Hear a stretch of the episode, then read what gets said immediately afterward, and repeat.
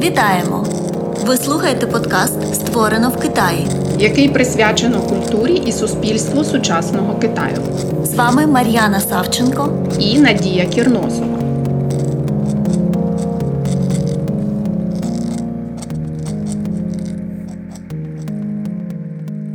Ну ж, е, сьогодні вже п'ятий випуск нашого подкасту Створено в Китаї. І ми вирішили звернутися до такої непростої теми, як культурна революція, яка відбувалася в Китаї у 60-х-70-х роках минулого століття. Ну, власне, в минулому подкасті цієї теми ми вже дещо торкалися. Вона проходить крізь творчість в Китаї останніх років 50, мабуть. Так точно, по-різному, звичайно, це відбувається.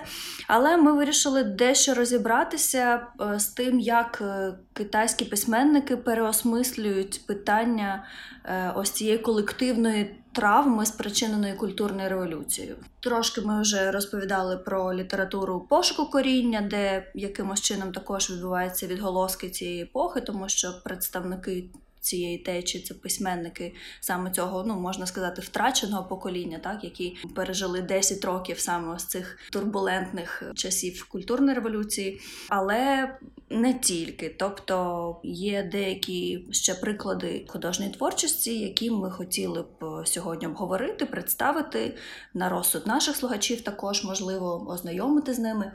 Тут варто наголосити, що ми не говоримо зараз про ту літературу, яка була написана власне в період культурної революції, так а про ту літературу, яка якимось чином звертається до цього періоду, або теми цих творів, можливо, вони відбуваються в цей період, або це переосмислення цього часу, або можливо це якісь мемуари, якісь важливі моменти автобіографічні самих письменників, які вони потім в своїх творах використовують і надихаються ними, або навпаки, це спричиняє якісь нові роздуми, якесь нове осмислення.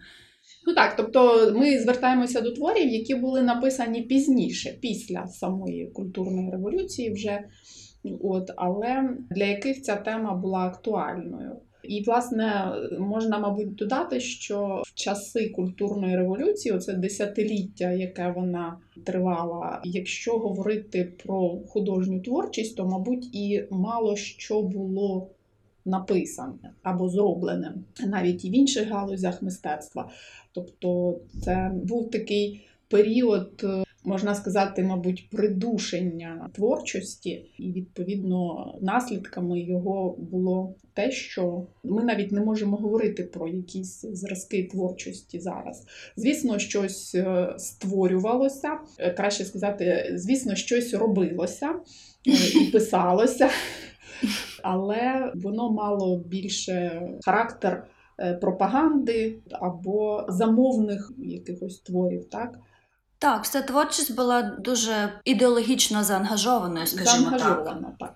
І, начебто, в цей період політика була такою в- всій культурі, і в освіті, також, мабуть, в науці, якщо можна сказати, що в той час була наука. Та культура, яка існувала, вона була спрямована, можливо, навіть на те, щоб, начебто, перевинайти щось, та відмовитись від цього західного, від цього буржуазного, е, відмовитись також від е, китайських якихось пережитків. Там були різні періоди, там від конфуціанських якихось здобутків також е, відмовлялись. Ну тобто ідея створити ось ось цей новий абсолютно Китай із новою ідеологією, і з новою культурою, і повністю з новим мисленням промитих мізків населення цього Китаю, скажімо так. І все, що відбувалося, було в рамках соцреалізму, все мало бути революційним, з цим пафосом революційним. І все піддавалося жорсткій цензурі, і вилучалося, і спалювалося, і приховувалося. Ну тобто, в цей час, е, мабуть, можна сказати, що з літературних творів, якщо це відносити до категорії літературних творів, найбільш популярним це був цитатник Мао, так, так звана червона книжечка, так і все, що продукувалося в цей час, ну мало обов'язково якимось чином політичне ідеологічне забарвлення. Так. Ну так, але е, теж, мабуть, потрібно додати, що, ну, чи зауважити, що представники якоїсь оцієї художньої діяльності тих часів, вони ж напевне, не сприймали це як промивання мізків. Так, а багато хто з них е, щиро вірили в цю от ідею нового. Мгм, так. Тобто, очевидно, це все-таки була в суспільстві потреба якогось і оновлення, і це об'єктивна якась потреба була, так? Але проблема виявилася в підходах здебільшого.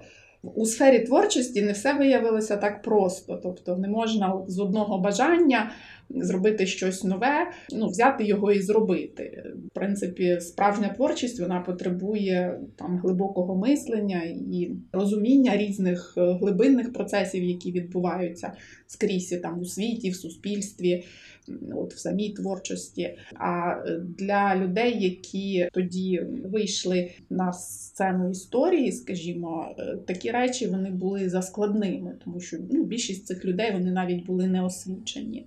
Тому, от, е, звісно, вони йшли тим шляхом, який для них був простіше. А для них простіше було е, оцю всю складність якось відкинути і відповідно надати їй якогось негативного відтінку, і почуватися тоді от героями, революціонерами.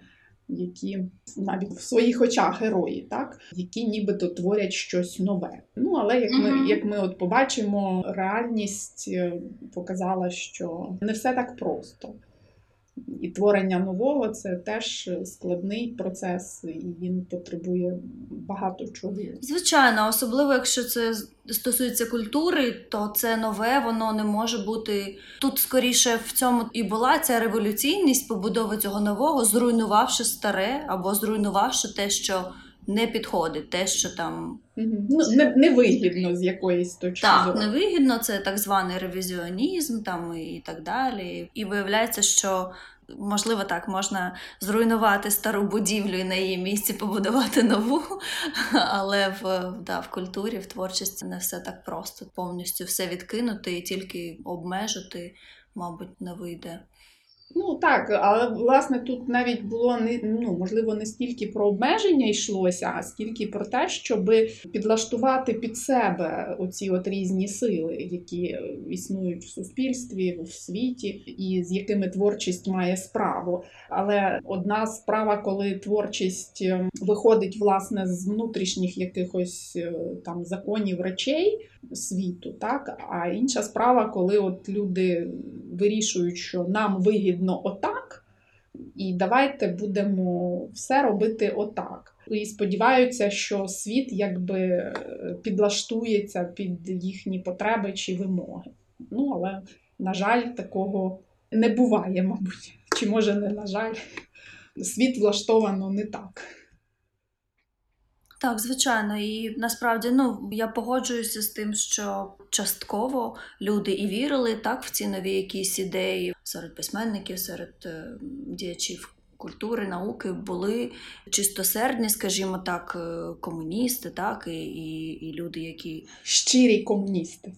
Так, так, щирі комуністи, і, і, мабуть, тому навіть говорити, взагалі аналізувати цей весь період е, культурної революції, те, як самі китайці до цього ставляться, або е, навіть ті письменники, які торкаються цієї теми, скрізь немає якоїсь абсолютно однакової однозначної думки, тому що для когось це був процес. Можливо, зламу себе, і мені так здається, що ще має пройти певний час для того, щоб навіть самі китайці зрозуміли, чому взагалі це сталося. І в чому ну це взагалі окреме же питання, там на кому вина, так хто в цьому повинен, чи всі, чи не всі приймали в цьому участь. Ну тобто, якщо цей процес все поглинаючий, то всі все одно стають учасниками, не тільки свідками, але учасниками цього процесу. І яку б ти позицію не займав, все одно якимось чином ти. Ти в цьому існуєш, і кожен раз ти маєш робити якийсь вибір, можливо, там іти на компроміс, не йти на компроміс, вмикати інстинкт самозбереження або навпаки, просувати цей процес, тому що ти бачиш в ньому позитивне, ну і так далі. Мені здається, що ці всі питання вони дуже складні, переплетені, і можливо. Навіть багато хто з самих учасників цих подій або тих людей, які задаються питанням осмислення цих подій, вони не зовсім навіть самі розібралися в тому, як це проаналізувати. Я десь е, навіть е, зустрічала таку думку, таке формулювання, що досі для китайського суспільства культурна революція це такий посттравматичний синдром, який ще не пережитий остаточно. Не перетравлений. Так.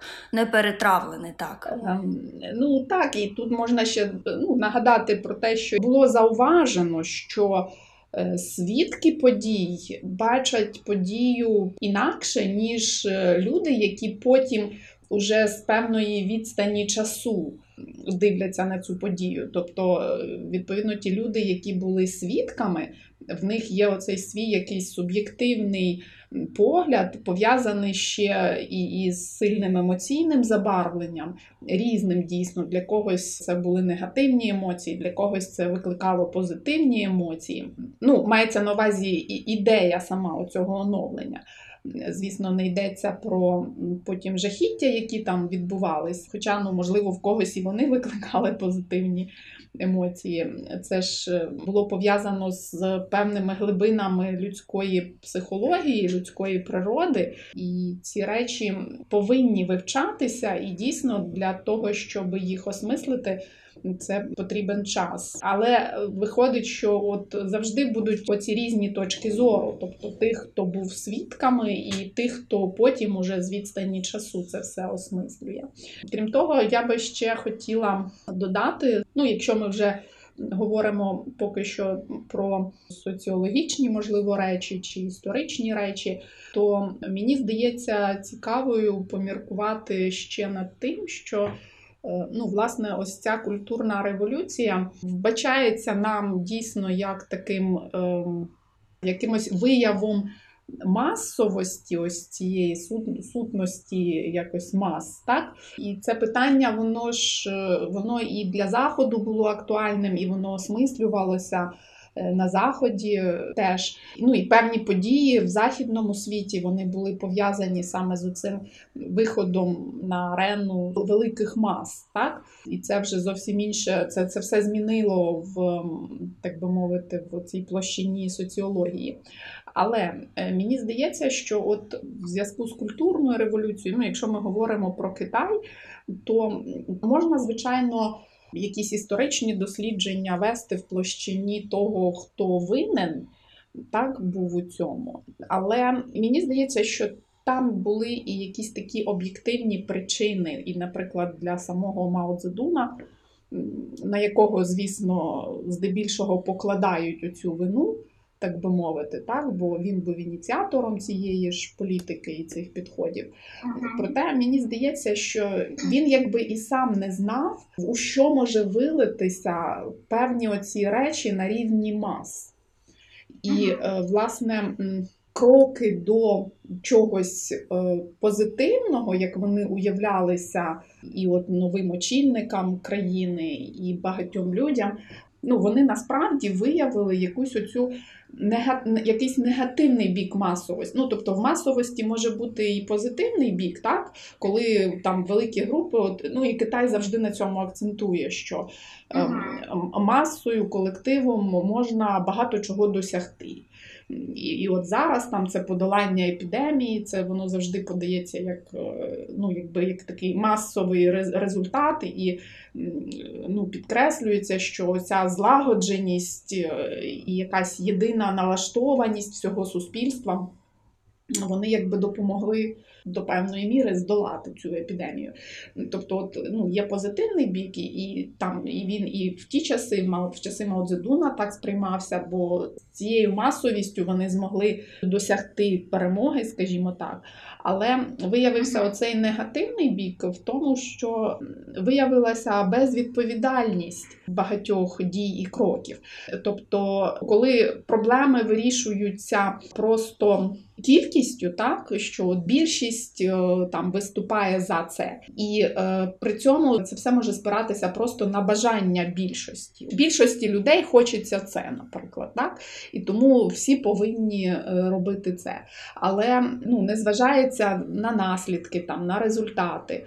І Мгм. ось е, саме цей момент він тут виявився в часи культурної революції, і е, виявився відразу ж цією негативною стороною. Ну тому що ніколи не можна виходити там з бажання, чиє б воно не було. Ну тобто розвиток суспільства залежить не від чиїхось бажань, а він залежить від певних закономірностей, які потрібно знати, там продумувати.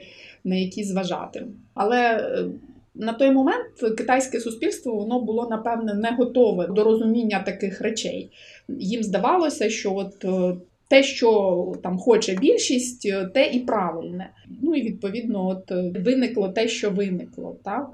Так, і завжди насправді маси завжди чимось невдоволені за будь-якого режиму, за будь-якої політики, все одно будуть ті, хто чимось невдоволений, хто хотів би щось виправити, хто бажав би більшої справедливості в суспільстві і так далі. І мені здається, що на цьому невдоволенні завжди просто, скажімо, продукувати якісь нові смисли і направляти це невдоволення, націлювати проти когось. Тобто завжди дуже просто знайти у нас все так погано, тому що винні ось ці люди, там інтелігенція, наприклад, в цей час, так там ну вони називались різними іменами, праві, і якісь там прихильники контрреволюційних якихось ідей, там ну і так далі. І мені здається, що це така історія про те, що як ти направиш це невдоволення народу або певних соціальних груп, ну неважливо. І коли це масове невдоволення, воно направлене на якусь жертву або на якусь ціль, яку потрібно атакувати, знищити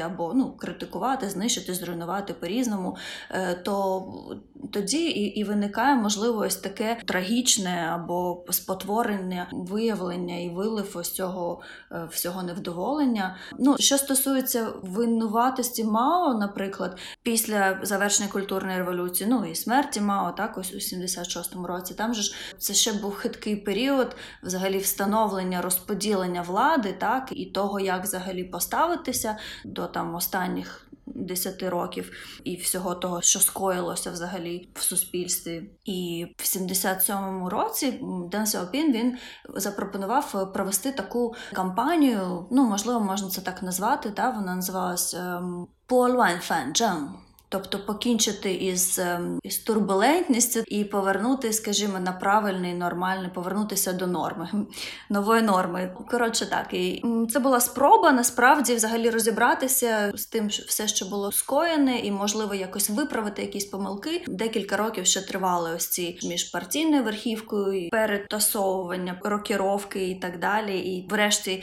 звинуватили у всьому все ж таки банду чотирьох, да, там в 81-му році офіційно потрібно було якимось чином ну, звернутися до того, щоб виправити скоєне. Так і ось ця політика відбувалася з 78-го року до початку 80-х, е, коли все ж таки були реабілітовані, засуджені, ті люди, які там були в засланні, або, можливо, вже посмертно хтось був реабілітований, так відроджені якісь інституції, е, учбові заклади, е, відновлені у своїх там правах, званнях і так далі, якісь діячі.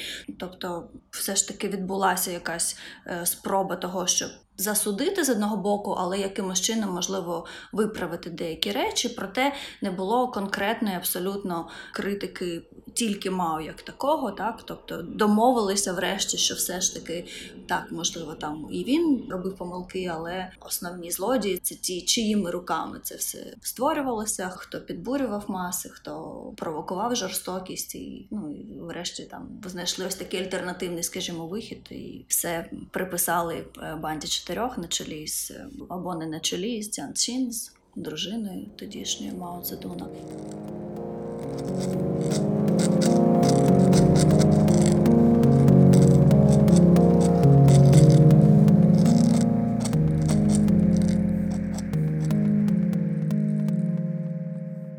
Цей період теж, якщо говорити про літературу, то якраз ось ці роки, там 77 по 79 рік, характеризуються тим, що з'явилось пару нових явищ теж у літературі. Перше, це про яке ми вже згадували трошки, це ось ця туманна поезія, така яскрава. Я думаю, можливо, ми знайдемо час колись про неї поговорити більш детально.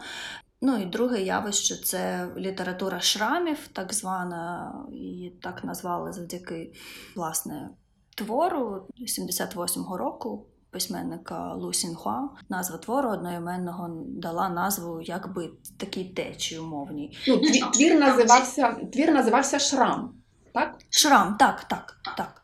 І потім література шрамів. Угу, так. Ну і вважається, що теж це доволі умовно. Там ці два роки, коли вийшли декілька творів доволі відомих. Інший називався Пан Джурен. Це як класний керівник. 77-го року. Ну, тобто вважається, що він навіть був першим, а потім вже 78-го, власне, ось цей шрам, який і прямо знаменував таку творчість. Ну, звичайно, там був і період подальшого переосмислення, тобто ось ці твори періоду там літератури шрамів вони були написані письменниками, які були або ось цією засланою молоддю інтелігентною, або людьми, які переживали якісь неприємні досвіди в час культурної революції. Ну тобто, це був вже голос власне цих людей зсередини, скажімо. Далі були і там пост, період осмислення літератури шрамів, тобто і. Інші приклади того, як е, те, що пов'язане з культурною революцією, може виливатися у творчості. Щойно подумала про пан Джужен, так? Класний керівник. Можливо, тут дійсно доречно говорити про поняття інстанції, ну тим більше, що воно в психології mm-hmm. теж використовується. І от Лю Сіньву, він якби починає якось це зауважувати. Ну і взагалі літературу шрамів її можна визначати як таку психологічну, здебільшого літературу. Тобто це пошуки, це це погляд всередину себе. Отак от можна про це напевне сказати. І це те, що було в культурну революцію. Тобто певні люди, певні групи, тут уже теж людей, можливо, брали на себе оцю от роль таку бути вищою інстанцією для інших людей і і розповідати іншим, що вони там мають робити, як вони мають думати, як вони мають там почуватися і так далі. Тому мені здається, що тут от важливість цього твору у, у введенні самого цього концепту цієї вищої інстанції, ну і підваження оцих от авторитетів, підваження цих вищих інстанцій це е, теж доволі цікава тема, яка і теж є в, і в літературі шрамів, і потім в інших творах, які власне про культурну революцію щось говорять. Ну не в усіх, але так чи інакше. Ну тобто, це якась така може бути. Актуальна тематика. Тобто оця література переосмислення вона виходить так, до до цієї теми, як однієї з. Так, і мені здається, що можна навести приклад е, Вана Мена, письменника, тому що в нього, власне, був ось такий досвід, того, що, начебто, в тебе є якісь ідеї, а потім ти стикаєшся з реальністю того, як ці ідеї е, на практиці реалізовуються і ким. Про його творчість, і взагалі про його особистість багато перекладено російською мовою творів, і можна, в принципі, теж заглибитись, почитати, ознайомитись. Але що стосується постаті самого письменника, то він у 14 років вступив е, в ряди комуністичної партії. Він був прихильником ідеї, справді вірив і так далі. Але ось так само, коли по закінченню культурної революції почалась література шрамів, там якісь твори того періоду його відносять до цієї літератури, і для нього так само це зіткнення, начебто, цього внутрішнього світу переживань з цими так званими безпристрасними кадрами, та ці кенбу. І в нього теж дуже багато з цього символізму. Тобто, ну там, наприклад, певні оповідання початку 80-х років.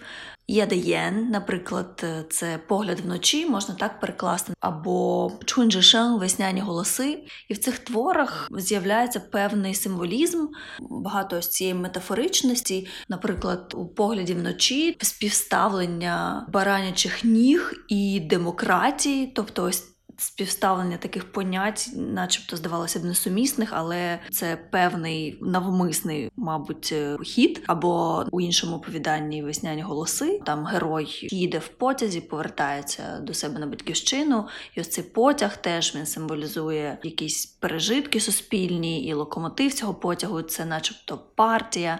Е, ну тобто, ось е, просто така буденність, та вона перетворюється на якийсь символізм, переосмислення. Ну так само це пов'язано саме з там з роками культурної революції, переосмислення там втрачених ілюзій інтелігенції, відбувається все звернення вже до пережитого досвіду і спроба взагалі його якось умістити і осмислити, але зрозуміло, що, мабуть, важко і дійсно в той час було взагалі збагнути і співвіднести так ось цей свій власний якийсь досвід із досвідом своїх ідеалів, реальності, людських відносин, і можливо вже якось це вписати в історичний контекст. Це теж може бути окрема тема для дослідження, між іншим, символізм у прозі і метафоричність прозова. То зазвичай ми це відносимо до поетичних текстів, так, але тут от, е, ну, особливість, напевне, власне, оця творчість полягала в тому, щоб прозовий текст зробити таким насиченим символікою. Ну і власне, це ж е, взагалі в китайській літературі це дуже давня традиція. Оця висока проза, яку зазвичай ми не, не вивчаємо, і її, можливо, не перекладають особливо. Вона створювалася там далеко не завжди письменниками. Ну, тобто, і, і письменники, якісь відомі давнини, писали її, але і могли прості люди писати теж. Але вона дуже, дуже була насичена символами і метафорами.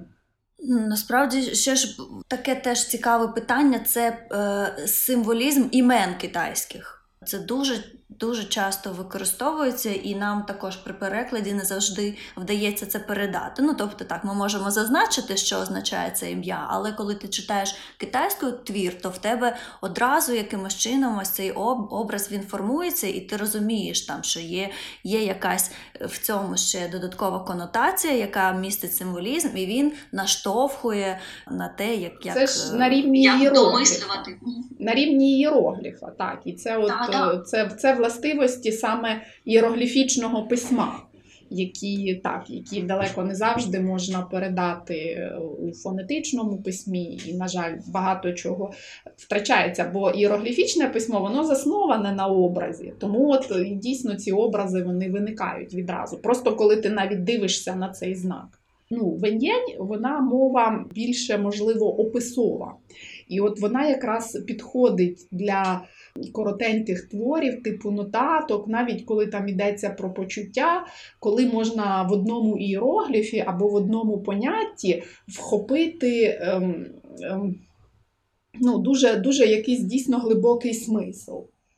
Так, так. Мені здається, дуже показовим є, якщо читачі, які там цікавляться Китаєм, багато хто знайомий із поезією класичною танською, так або сунською, так. І якщо просто навіть найбільш вдалі переклади, скажімо, там видатних е, перекладачів, які займаються власне цим напрямком, якщо навіть просто взяти і порівняти, навіть не знаючи китайської мови, так, просто знайти текст там того ж Лібая, там або Дуфу, Ванве, е, неважливо, і просто подивитися ці п'ятистрофні там або вже в сунську там добу семистрофні, да, і просто порівняти із перекладом, і наскільки лаконічно просто в цих там чотирьох строчках з п'яти іерогліфів, скільки там всього закладено і стисло. Це найбільш мені здається показовий приклад, скільки наповнення може бути ось такій якійсь стислій невеличкій формі. Да, це така ілюстрація дуже наочна.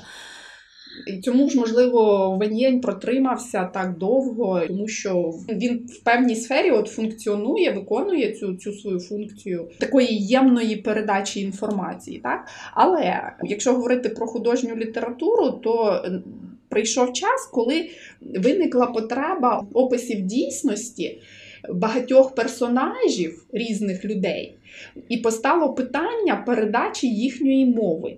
І відповідно, ну оце підштовхнуло до таких кардинальних змін власне в письмі. Так. Я хотіла ще просто спитати, якщо вже в нас зайшла мова і про цю високу і низьку літературу, чи в сучасній літературі є таке розуміння високого і низького стилів? А з приводу нинішнього стану, ну якби я спеціально такими дослідженнями теж не займалася. Проте ну, мені невідомо. Я думаю, якби це було ну, якесь таке от жорстке розділення, що це там вважається висока література, а це низька, то ми би напевне про це знали.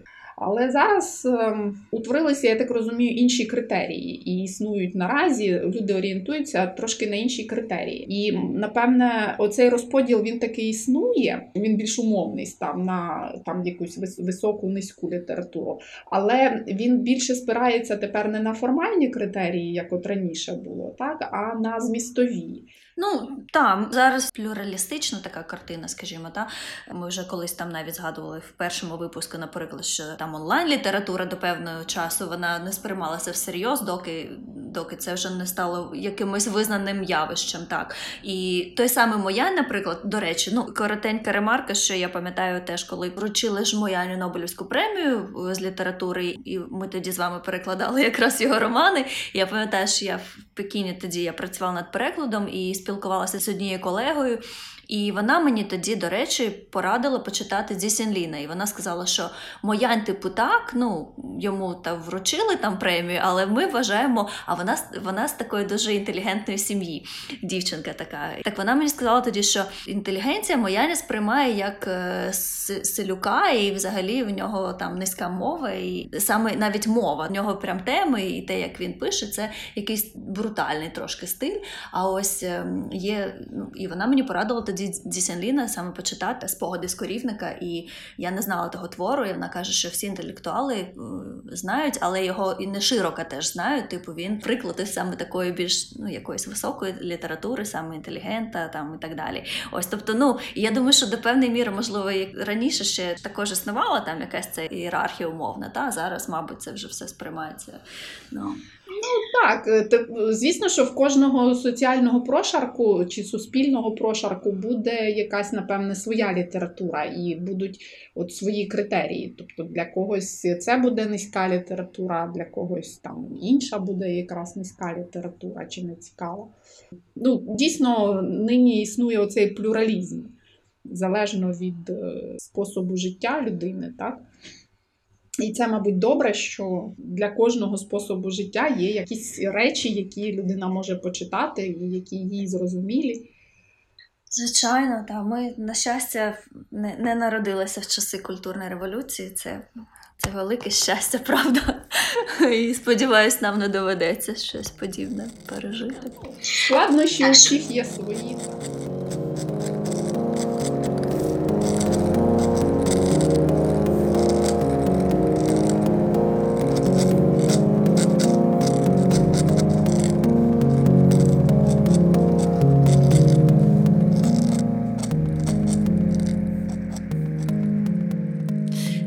Речі, ну і що стосується е, цінності літератури, чи несе вона якісь вищі смисли, чи чи вона наділена якимось особливими смислами.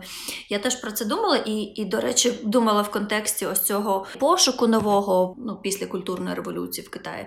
І взагалі про співставлення цих ідей є такий філософ і культуролог Гумбрехт. Ханс Ульріх Гумбрехт.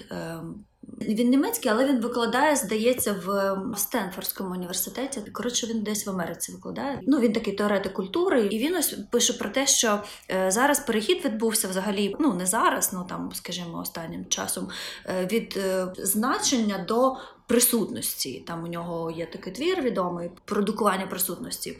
Ну і він багато там пише також про видовищність, про естетику там спорту, наприклад, про ці масові теж видовища, про перформативність якусь.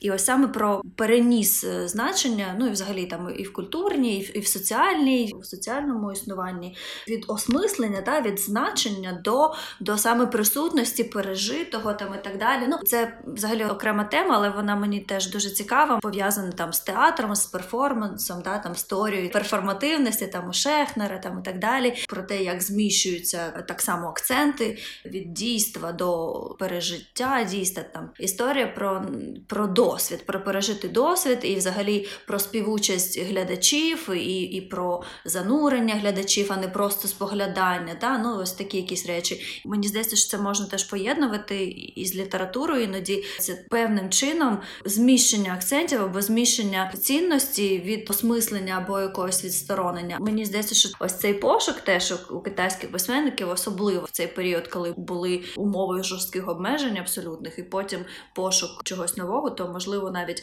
важливіше було не продукувати смисли спочатку, а спершу якось показати просто переживання і показати власне індивідуальність, перш ніж займатися вже переосмисленням та і продукуванням значень можливо.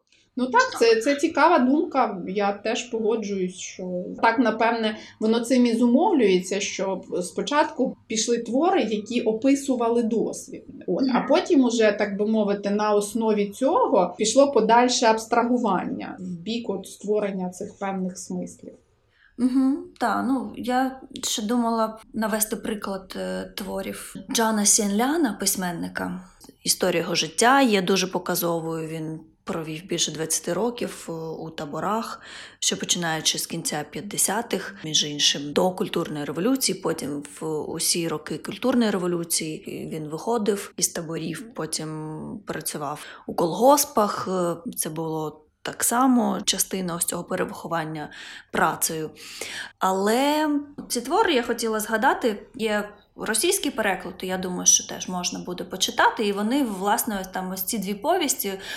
Це вже трошки пізніше, початок 80-х років. Одна називається Люхуашу, але в російському перекладі вона називається Мімоза. А, а друга повість Половинка чоловіка, жінка. Це такий персональний досвід, е, саме переживань ув'язнення, перевиховання трудового, те, що китайці називають лаогай, перевиховання трудом. І там, власне, досвід самого автора, який це пережив, якісь там деталі побуту, взагалі ось цієї людини, яка стикається з цією важкою да, стороною культурної революції, і ну навіть його твори порівнюють там із творами Солженіцина з одним днем Івана Денисовича, та що дуже схоже за інтонацією і за передачу там цього досвіду. Але тут теж тут дуже відчувається ось ця людська природа і якась чуттєвість уже, і потяг до почуттів, і так далі, незважаючи на весь цей досвід. І тут теж, по-перше, символізм імен, наприклад, там у цьому творі Мімоза, да, воно суголосне там імені головної героїні. Це якимось чином теж впливає. Але там інший символізм, наприклад, голод постійно відчувається, наче відчуття голоду і бажання знайти щонайменшу можливість якось щось з'їсти. Ну тобто, цей досвід він не, не подається чисто там з точки зору фактологічного, та якогось викладу або там ну якоїсь описової складової, а ще є, начебто, наче нав'язлива ідея чуттєва, так яка виливається ось якийсь символ, який теж характеризує, ну скажімо, цей досвід, ну там цей голод, але цей голод теж може бути сприйнятий у різних ключах, ну якісь такі речі. Напевне, це просто різні площини представлення інформації. От дійсно там символічна площина, потім, можливо, описова, якась побутова, ну, описань, описи побуту, така от площина. Ну і це теж характерне для китайської літератури, починаючи там від мандрівки на захід, так?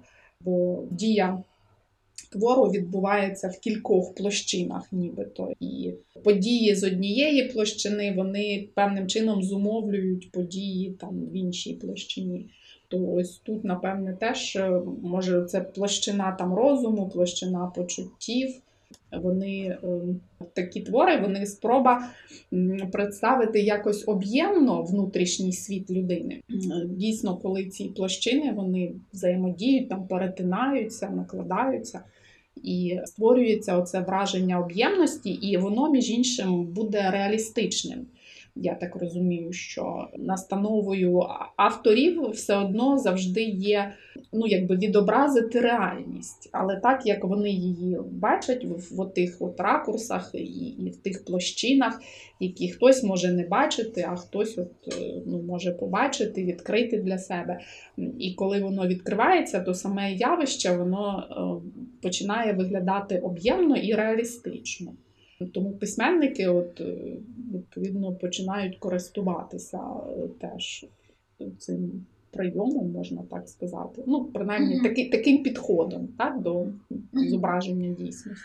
Ну так, і що стосується подальшого переосмислення цього досвіду, варто обов'язково згадати твір, про який сьогодні ми вже згадували. Це твір Цісінліня, мемуари з корівника.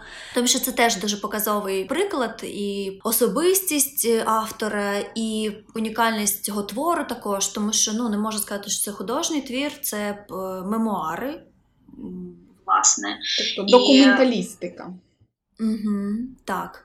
І він написав його в 92-му році, а зміг видати тільки в 98-му. І взагалі, ну це теж так сприймається як е, удача велика, що якраз ну, був тоді період такого лібералізації відносної та потепління, і вдалося видати цей твір. Ну і також через авторитетність самого автора, тому що Цісін Лін він взагалі видатний індолог, да, сходознавець е, і перекладач там із санскриту. Ну, для китайців це буде, мабуть, західознавець. Е, Індія ж на заході. Так, але ж його називають е, його називають сходознавцем. Тобто, Тобто, ну, такому, якось- з, з нашої точки зору, західної такої точки. да, для китайців, ну так. Це я- цікаво. Там досліджував, та, і він поліглот, і іншими. Південно-Східної Азії, мені здається, там мовами регіону також він, він володів. Ну, володів, та, його вже немає. Але, по-перше, сам Цісін Лінь, він е, в одному з своїх інтерв'ю вже пізніх згадував про те, що після культурної революції, коли почала з'являтися література шрамів, література пошуку коріння вже трохи пізніше. І певний час е, він сам чекав, що ось цей досвід, який він пережив, напише хтось інший, що цю історію опише хтось із цих письменників, які почали писати, ну, власне, звертатися до тем культурної революції. Але йому здалося, що все, що виникло на цю тематику, було недостатнім або обмеженим, або, можливо, недостатньо сміливим також. І він так само, незважаючи на всі свої наукові досягнення, сказав про те, що цей твір він вважає найважливішим своїм твором, і всі ті наукові праці і всі інші твори багатотомні, не варті єдиного ось цього твору. З чим я насправді погоджуюся також. Мені здається, що цей твір надзвичайно важливий, знаковий. І для нього теж, ну і він і сам пише. Тобто, цей твір це такий, якби діалог ще й самим собою, і він там багато задає навіть якихось риторичних питань. І наскільки я розумію, для нього самого цей твір він був скоріше це висловлювання, але це бажання навіть задати ще й питання і осмислити для самого себе, як це відбулося. Тому що так само він, мабуть, на початку культурної революції також е, не міг збагнути, що це вильється е, і, і до чого все призведе. І, мабуть, коли він все ж таки вирішив написати цей твір, взагалі про що? Про те, що цей так званий корівник, ну можна сказати, що це теж трудовий табір, якась колонія, яка існувала на базі е, Пекінського університету. Ну і взагалі там. Там взагалі історія почалася навіть з того, що там була одна партійна е, лідерка Ні Юензи.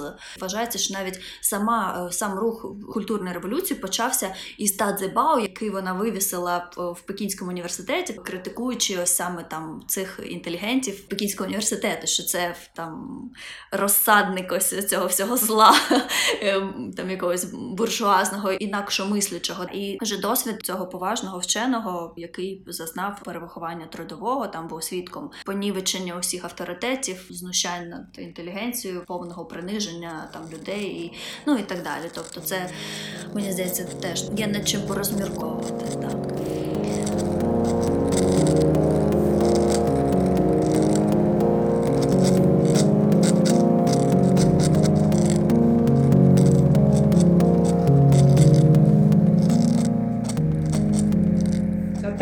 Потім е, такого безпосереднього висвітлення все одно е, періодично зринає і в інших творах, які вже, скажімо, не мають на меті переосмислення цього досвіду культурної революції, але якимось чином чи історичні в своїй основі, чи звертаються до того часу.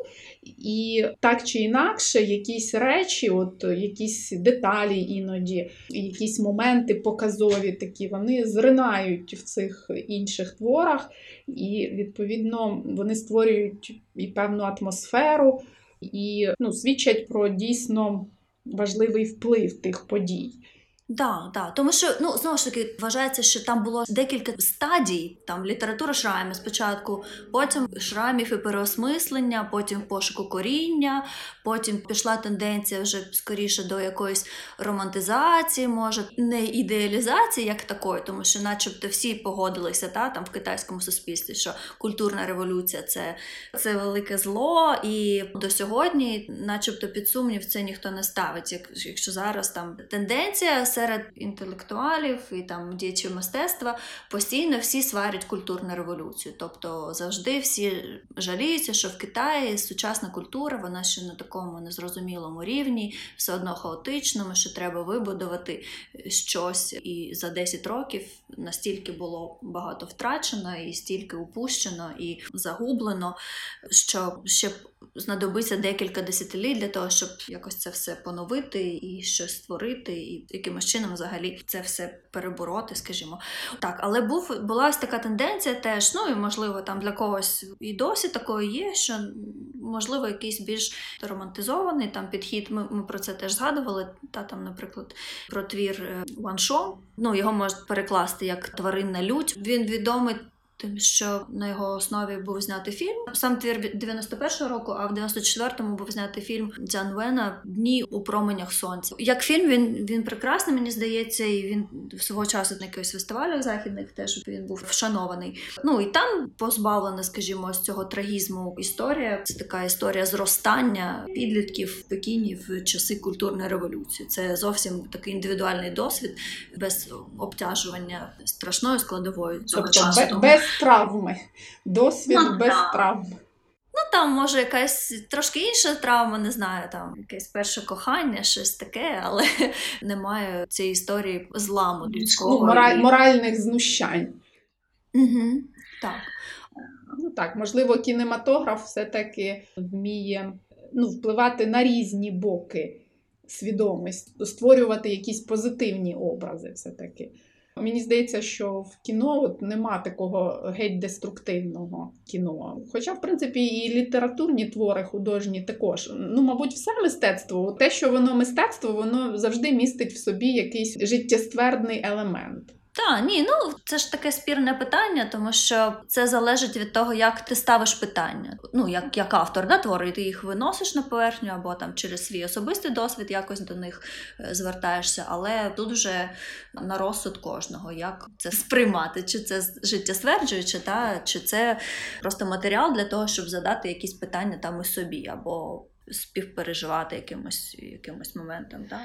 Ну, насправді, коли формулюється питання, тут теж уже дуже важливо з, оцим формулюванням е, пов'язане. Тобто, як, як формулюється це питання, в тому може вже міститися певна відповідь. Бо саме формулювання питання воно і задає оцей шлях там пошуків відповіді.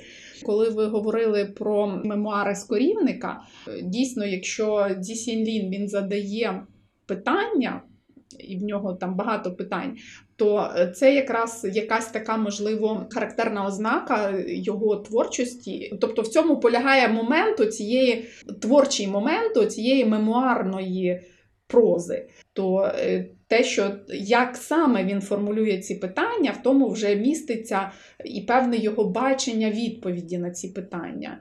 От, і хоча це не художня проза, нібито так, е, все одно про них варто говорити в контексті творчості, бо е, формулювання питань це теж певна творчість.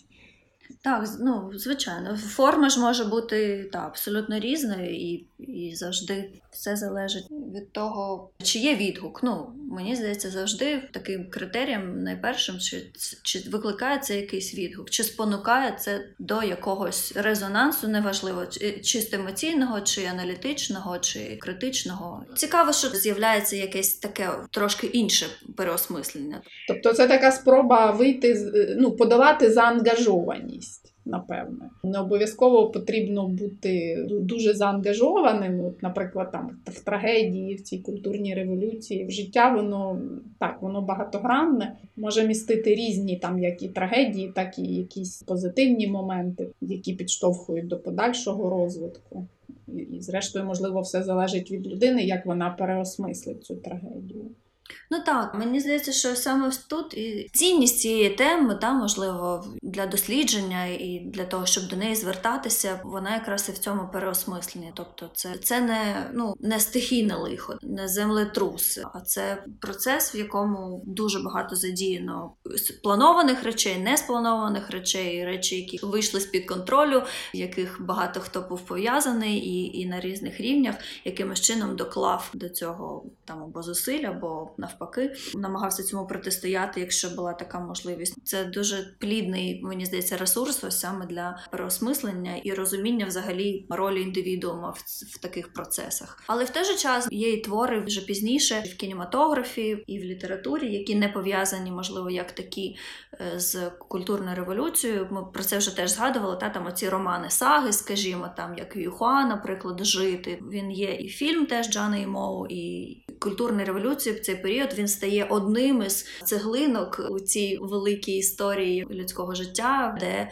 багато страждань різних е, зумовлених, звичайно, історичним контекстом. Жити називають як типу інтерпретацію біблійної книги Йова, але культурна революція, звичайно, як один із таких ось трагічних елементів, але не менш трагічних ніж доля самої людини, в якій можуть відбуватися там ну якісь втрати, не пов'язані там з історією, продиктовані власне ну долею як такою, або там людськими е, слабкостями або вчинками. Ну, звичайно, життя є життя, в ньому завжди буде щось трагічне, і на якесь покоління припала культурна революція, а в іншого покоління там своя трагедія може бути. Мабуть, ще потрібно сказати про те, що Юхуа, власне, теж, хоча і з пізніших письменників, але е, ну, це письменник, для якого тема культурної революції вона одна з найвизначніших є. Так, так. Ми ну ми про нього вже згадували. Це просто ми навели приклад саме, мабуть, найвідомішого твору, одного з найвідоміших, але у нього є і різні переосмислення цього питання і цього досвіду. Так? Там в романі Брати, там інакше і ці твори на кшталт 10 слів про Китай, там, там інакше, ну і так далі. З часом ці події вони так чи інакше визначили майбутнє, і тепер про них згадують, до них звертаються більшою чи меншою мірою і інші письменники. Зокрема, тут можна навести приклад з роману, який перекладений українською. Е, так, Це роман Дешифрувати е, сучасного письменника Майя Дзя.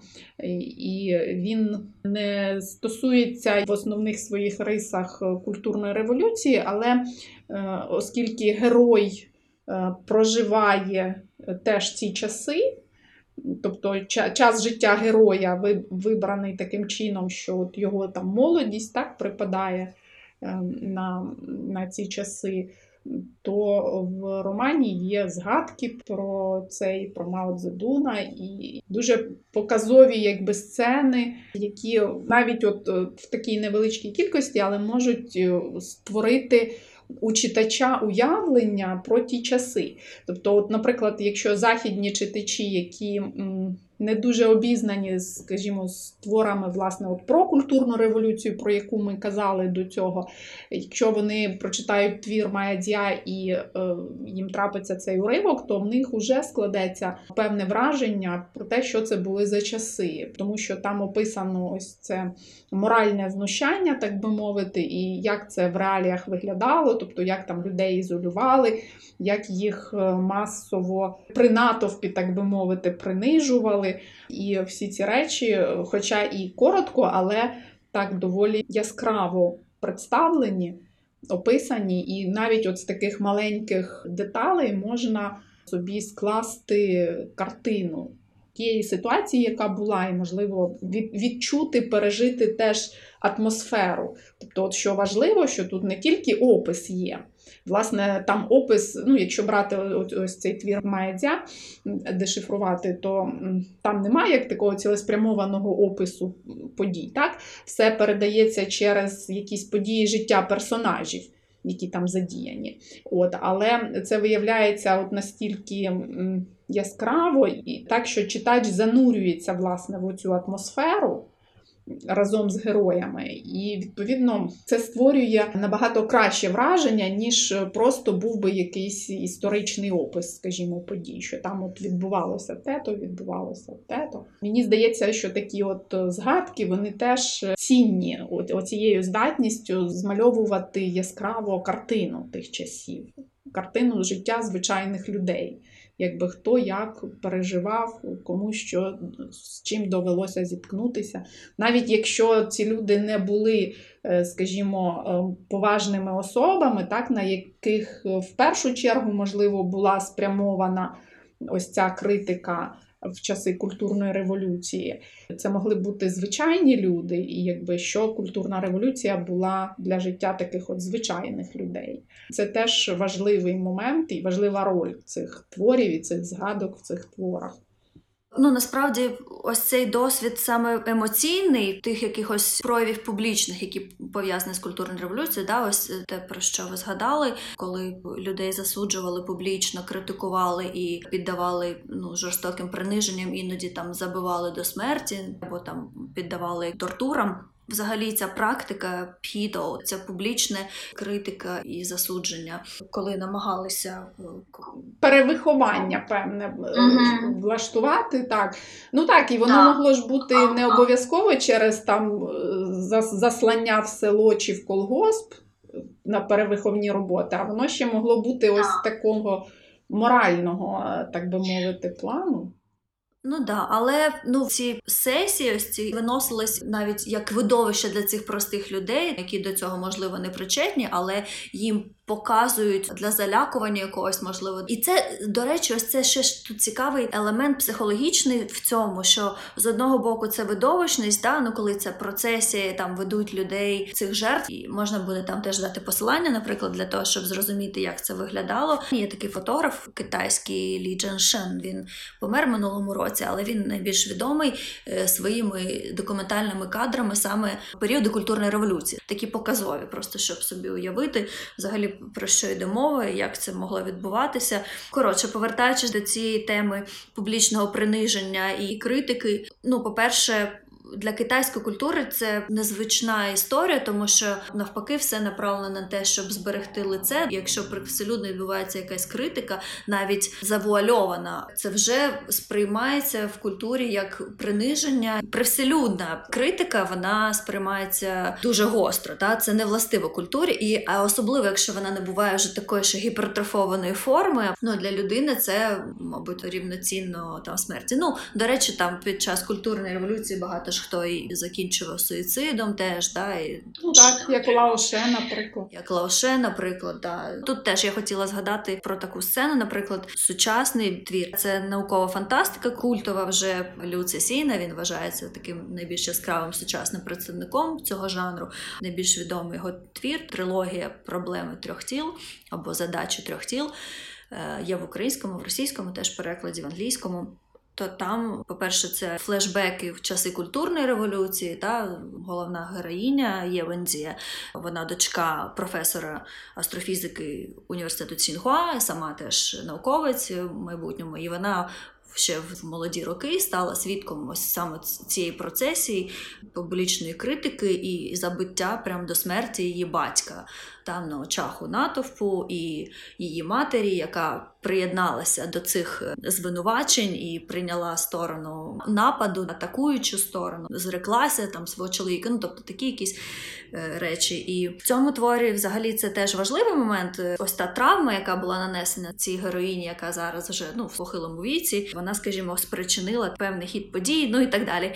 Але в творах художніх це емоційно дуже дієвий, ефективний художній елемент художнього зображення. Ось такі якісь показувати сцени. Але ну, в них є ще ось ця глибока якась ну, психологічна така складова. І ну, взагалі для будь-кого важко уявити, та, взагалі, як, як це можна пережити насправді людині.